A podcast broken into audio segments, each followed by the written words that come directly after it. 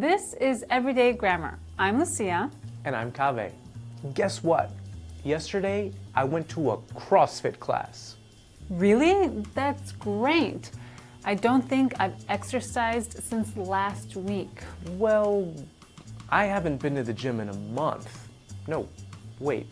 The last time I went was two months ago. All I did yesterday was watch the new Van Damme movie.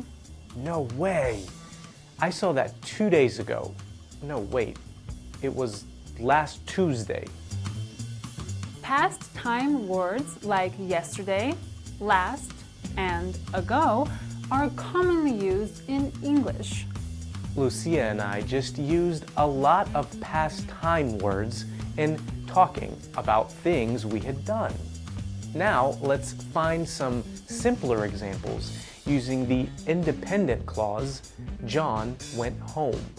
Remember, yesterday means the day before today and can be combined with morning, afternoon, and evening. John went home yesterday. Or John went home yesterday evening.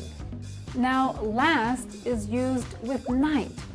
Long periods of time, such as week, month, and year, seasons, spring, summer, fall, and winter, and days of the week. So we might say, John went home last night. John went home last week.